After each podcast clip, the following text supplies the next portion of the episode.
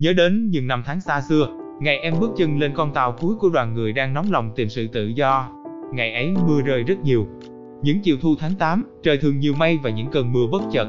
Có lẽ đó là điều bất biến muôn đời của tháng 8. Trời luôn nhiều mây và những cơn mưa đột ngột đem theo mơ mộng về một bầu trời đầy màu nắng. Tuổi hồng là tuổi còn đến trường, là những trưa, chiều lang thang trong thành phố, bỗng nghe tiếng ve tạm biệt hè trên những hàng cây cao vút ở Sài Gòn. Lòng em trùng xuống khi nghĩ tới bạn bè sắp phải chia tay. Những nhớ nhung mùa trước len lỏi theo mưa về, dở quà trên khung cửa, rồi khô nhanh trên những vỉa hè nắng lên. Những dải mây thành nước ướt mặt đường đã hoàn toàn biến mất khi nắng lên thì những dải mây khác lại từ đâu bay về. Hững hờ nhìn xuống tuổi trẻ đang tìm đủ cách để bỏ vùng quê nghèo ra đi và không ai hẹn ngày về.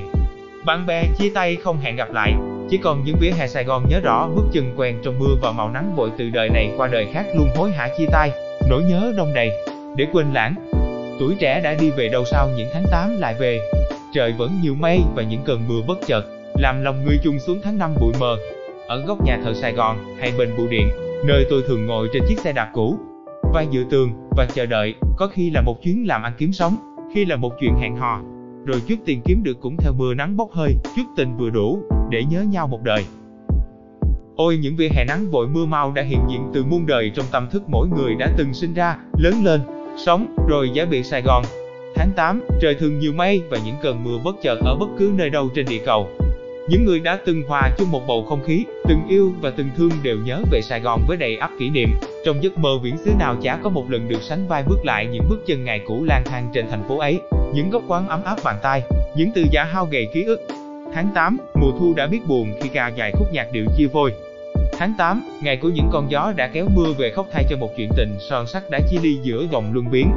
Nhưng tháng 8 của anh và em, nơi chúng ta đã lầm tưởng là hai người hạnh phúc nhất trên đời, chỉ còn nỗi khắc khoải trong tưởng nhớ khi trời nhiều mây và những cơn mưa bất chợt rủ nước trước sân nhà.